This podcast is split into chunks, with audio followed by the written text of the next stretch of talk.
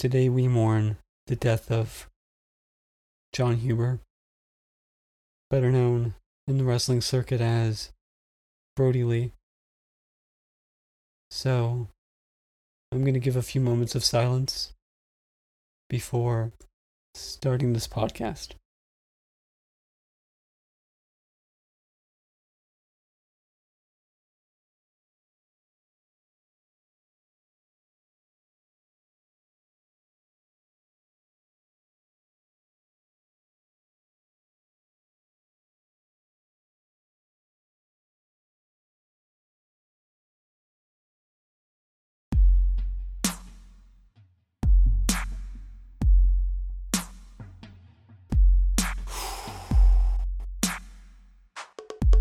Can really hear the heater in the background this week. I apologize for that. The heater is not being turned off. So, you know, that's just going to have to be a thing. This is getting over in 15 minutes. And we have unfortunately lost someone who's not only one of the best professional wrestlers, characters, father, husband. It's just, it's so hard for me to deal with because he had such a career ahead of him. A lot of things yet to accomplish.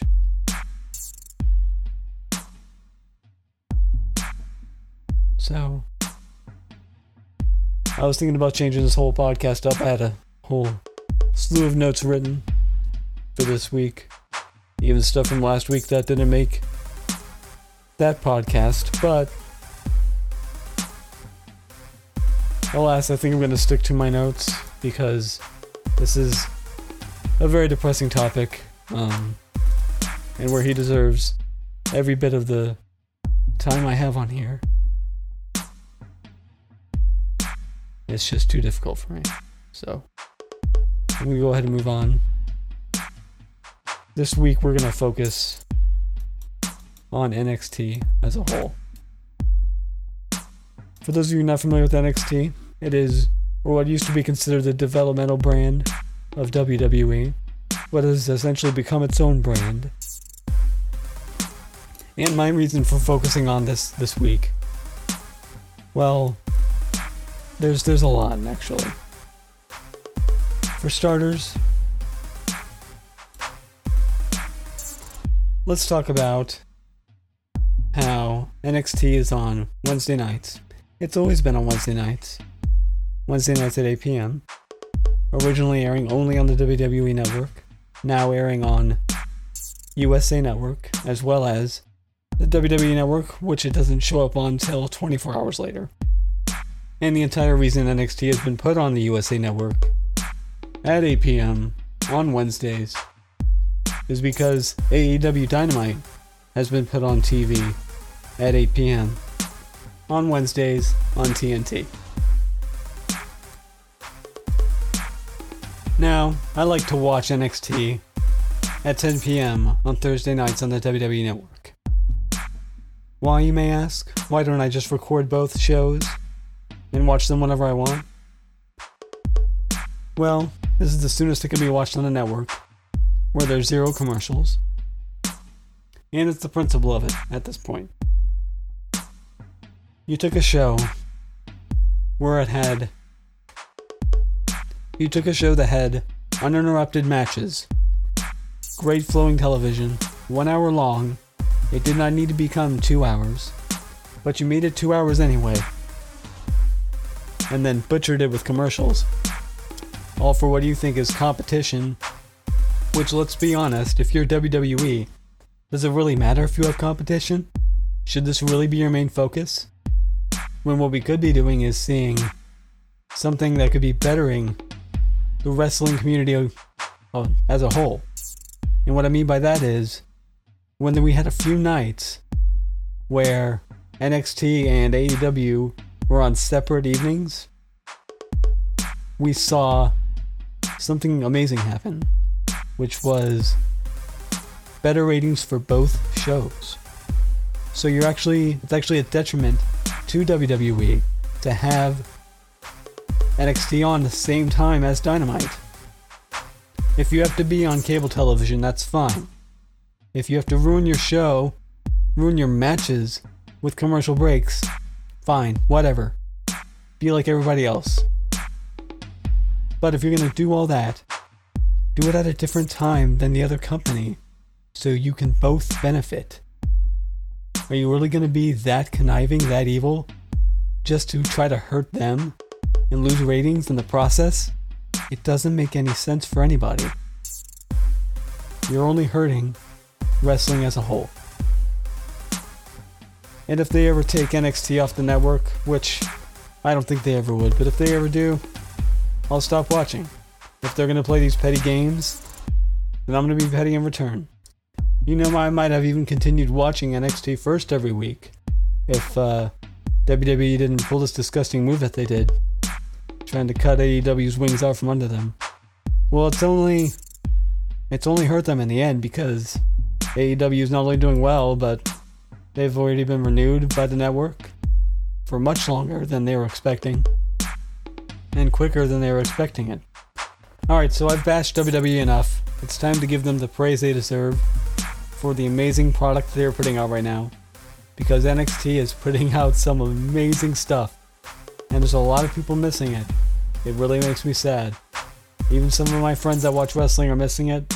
And hopefully this will help them get on board. Because NXT is definitely worth watching.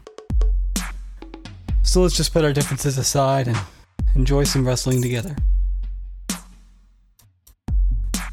So let's talk about the fantastic story progression that's been happening in this company because this last Wednesday night, if you haven't seen it, woo, so many things are happening. It's been great watching this progression with Johnny Gargano and his whole faction he's got going on now called The Way. What's amazing about them to me is Johnny Gargano and Candice LeRae started off trying this whole evil routine and it wasn't really working. It didn't feel natural. They just weren't coming off as bad guys. It didn't really work for me. I don't know what it was. But Johnny tapped into the comedy and that solved everything. Johnny is one of the funniest damn people. And you know, I should have seen it coming and I didn't.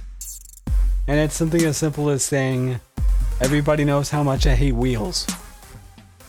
And I was laughing my ass off. Johnny, you're never gonna hear this, but thank you. Thank you for making this 36 year old disabled loser laugh in his bedroom. I appreciate it. So moving on, not only do we have all this fantastic work from Johnny Gargano, we have I don't even know how to begin to describe what's going on. Xia Li, this Chinese wrestler, and Boa. Now, I don't have much to say about Boa. I've seen him lose a few matches. I don't really remember him that much, which is not really good. Now, Xia Li, however, I've been watching her since one of the Mae Young Classics. I can't remember which one she was in. Just, she is an outstanding. Uh, fantastic wrestler. They've never really given her a microphone or anything like that, but I've always enjoyed her character. I've always enjoyed watching her wrestle. Um, however, they just never really seem to pull the trigger with her. For some reason, they never really gave her the green light to win a bunch of matches. They never gave her the big push. Um, however, they are not putting her to waste. They are doing this new storyline with her, where first, of course, they had her lose a whole bunch of matches, setting up for something we didn't know what. They've been showing these vignettes of essentially her getting taken away by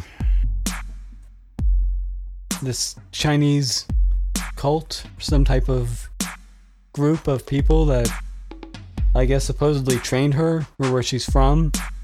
Um, now, for those who don't know, WWE actually recruited both of them from China in Shanghai at tryouts Uh, so it's the real deal.